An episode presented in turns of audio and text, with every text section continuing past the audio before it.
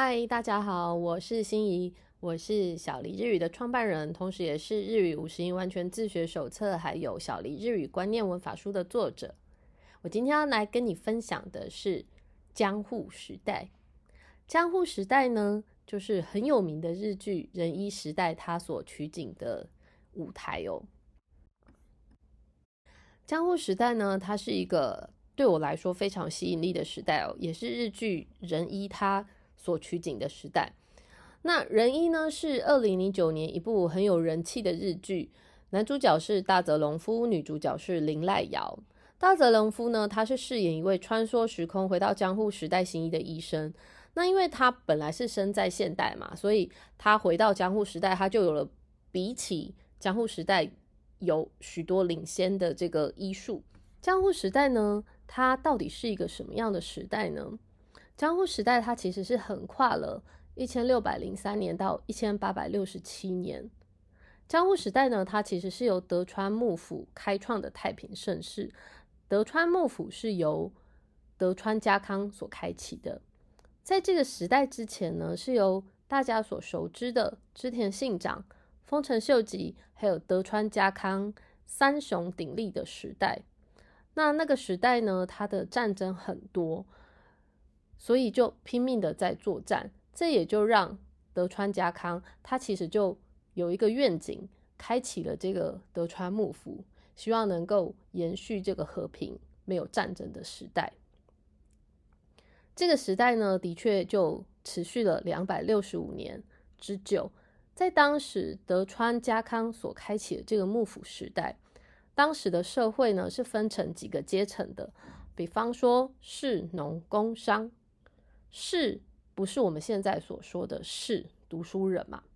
他们那时候的士是指武士，农的话呢就是一般的百姓，那工商的话呢就是由庶民构成的，还有一些非士农工商者，比方说医生、儒家、神官、僧尼等等，还有另外一个阶层就是贱民阶级。虽然说是太平盛世。但是在当时的人们呢，还是因为这个天灾人祸很多，比方说像火灾，每次一发生火灾，可能就烧掉了一半以上的城市。在江户时代呢，也有很多次的饥荒，所以很多的人呢，不会在家里摆上很多的钱财。对当时的江户子来说呢，他们当天所赚的钱，当天就把它花完，这是很正常的事情。因为一旦天灾人祸，到达了，来了，摆在家里还不如当天就吃喝花掉，还比较开心呢。这也就造就了及时行乐的江户子的个性。也因此呢，江户时期的饮食，因为大家及时行乐的关系，所以就快乐发就很快速的发展。比方说天妇罗、寿司、荞麦面、鳗鱼饭等等，都是在江户时代成型的，而且。当时的江户时代人口很多，有一百五十万人，比当时世界上的大城市伦敦的一百万人还更多。可是就在当时没有这个冰箱的时代，这些江户人这么爱吃，他们到底是怎么保存食材的呢？其实啊，事实就是，其实他们江户子他们是不保存任何食材的，他们呢。只买一餐的分量，他们怎么做到的？早上呢，就会有挑担子的人来卖新鲜的鱼、蔬菜，甚至纳豆等等。然后到了傍晚的时候呢，就会有卖晚餐的小贩来贩售这个晚餐的菜色。因此啊，食材都不需要在家保存，而且在这个两个时段当中呢，还会有卖点心的小贩来兜售哦。江户时代呢，它很有趣的地方就是在于它的这个刚刚我们所提到的食文化，它其实是比先前的任何时代都还发达。然后有一些东西就逐渐开始成型了。可是有趣的是，它既不是极致，可是呢，它又开始成型了。这个其实对我来说，就是江户时代它很吸引人的地方哦。当时有很多现在。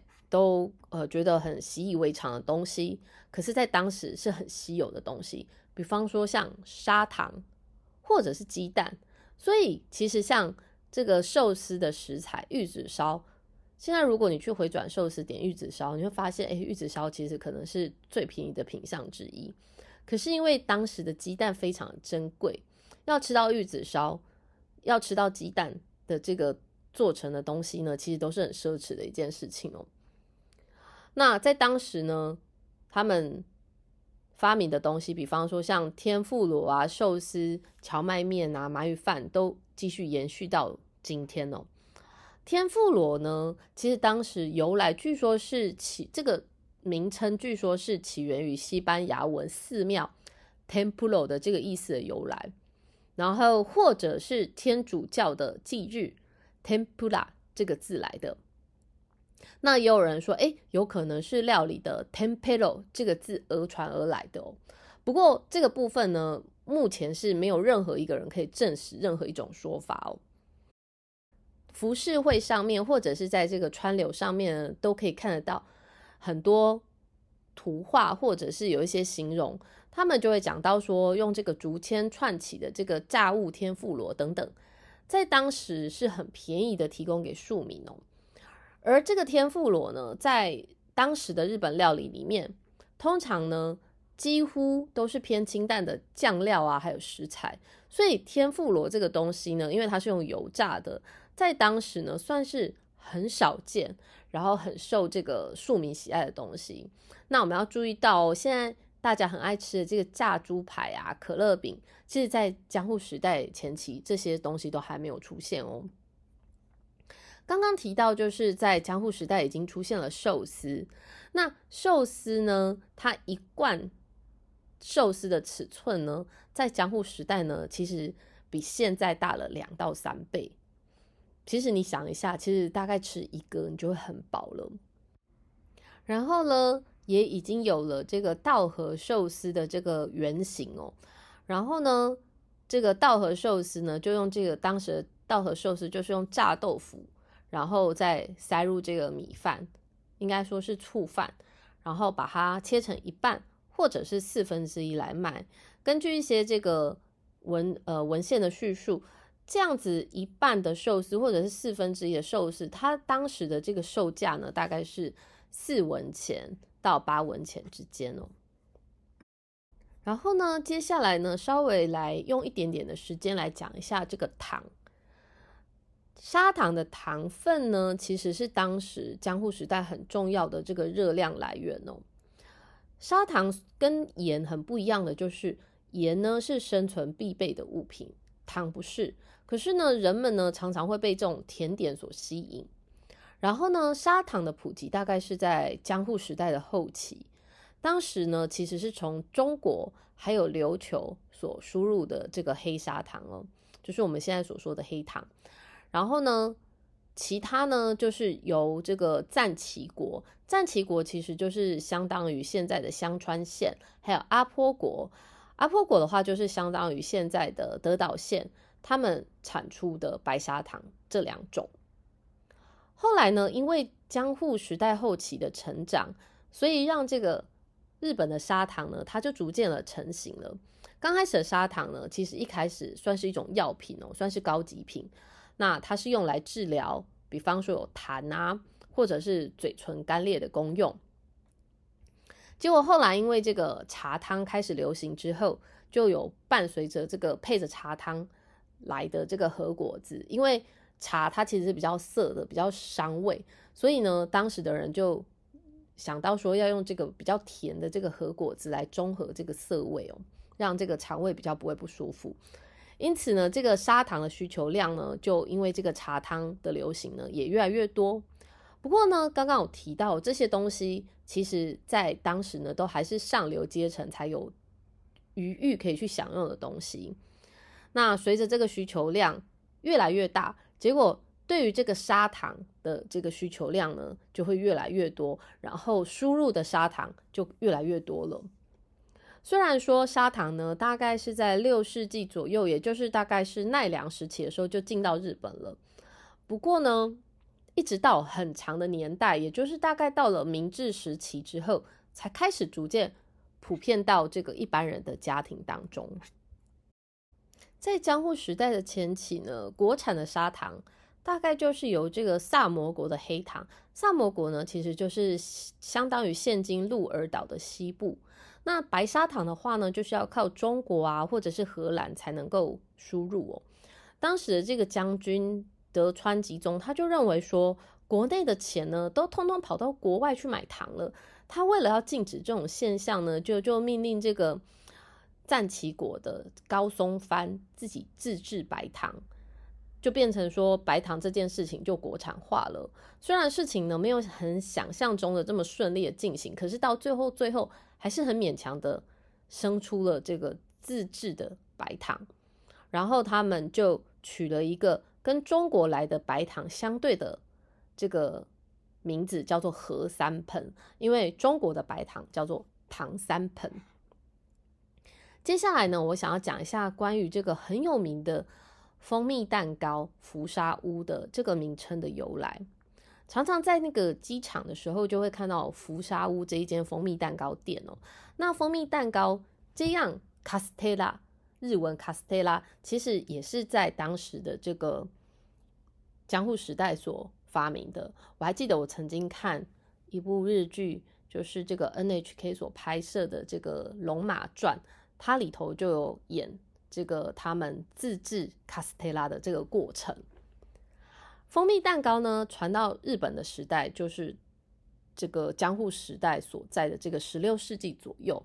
那因为跟国外的这个贸易很繁荣的这个长期呢，就出现了面包啊，还有这些蜂蜜蛋糕等等。福沙屋这间店创始的时候，大概就是锁国时期。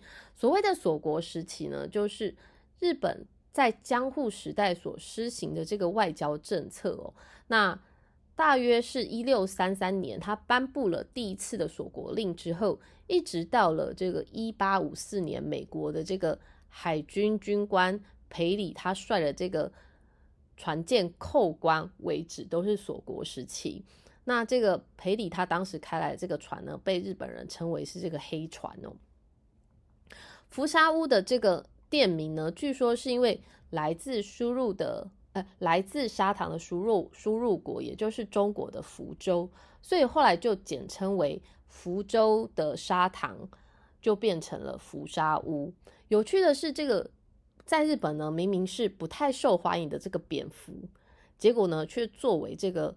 商品的商标就是福沙屋的商标是一只蝙蝠，那主要是因为中国呢认为蝙蝠是代表福气的意思。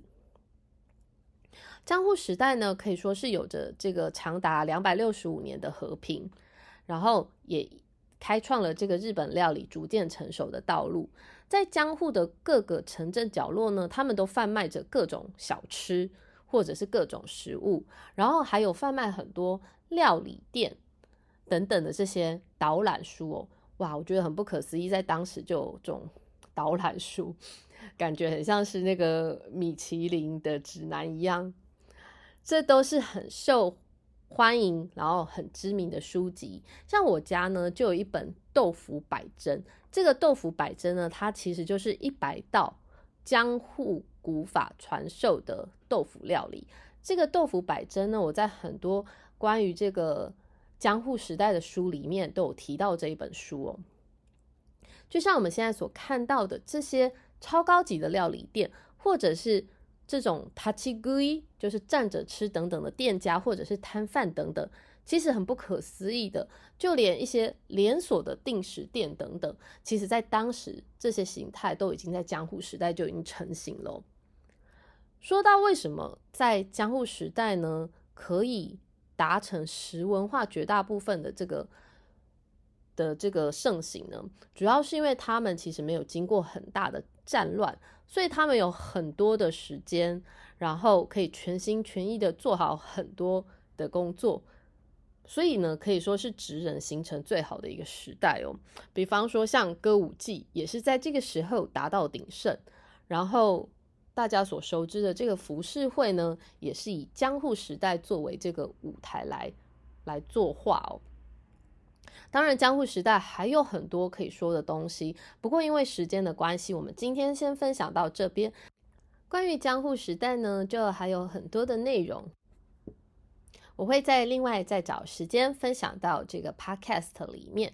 对于日本的文化、还有饮食文化，或者是历史，以及一些受欢迎的书籍，朋友们有兴趣的话，请您订阅“阅读日本”这个频道。我是心怡，我们下次见。